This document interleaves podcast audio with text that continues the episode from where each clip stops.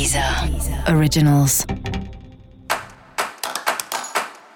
Olá, esse é o Céu da Semana, um podcast original da Deezer.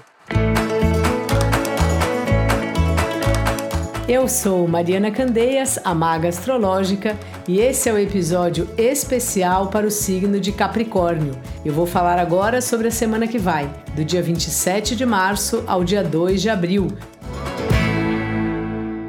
Salve, salve, cabra! Como está você? Bom, essa é uma semana aí que você tem serviço em casa, sabe assim? quando tem que pregar coisa, quando tem que arrumar chuveiro, quando tem que dar uma tapinha, um tapinha na pintura. É meio essa onda para você da semana. Então, assim, capricha, aproveita para ver tudo que tem para fazer. A gente tem que estar tá sempre cuidando da nossa casa. A casa é o lugar que a gente dorme, que a gente descansa, que a gente fica a maior parte do tempo, pelo menos deveria ser. Então, assim, ter trabalho com a nossa casa às vezes é um pouco chato, mas é sempre recompensador, porque quem vai usufruir da casa estando melhor é você mesmo.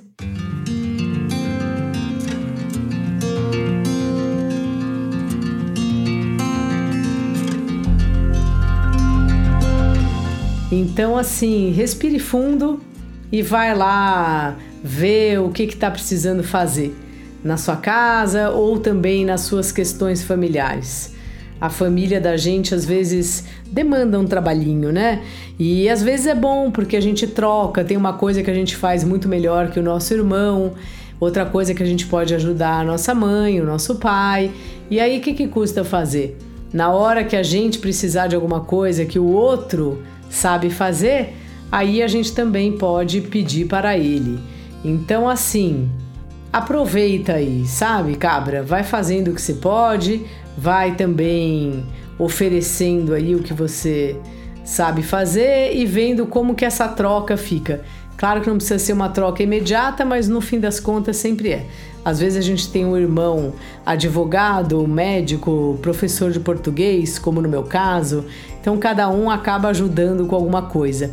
Um que tem jeito justamente para arrumar coisas da casa, enfim, a vida é legal porque cada um faz suas coisas, né? Cada pessoa tem seu jeito, cada, cada pessoa é um mapa astral. E aí cada pessoa pode oferecer para o mundo, oferecer para a sociedade o que tem de melhor. Não é bonito? Então vai nessa aí, cabra. Vai fazendo o que dá e vai recebendo aí o que você pode ter em troca.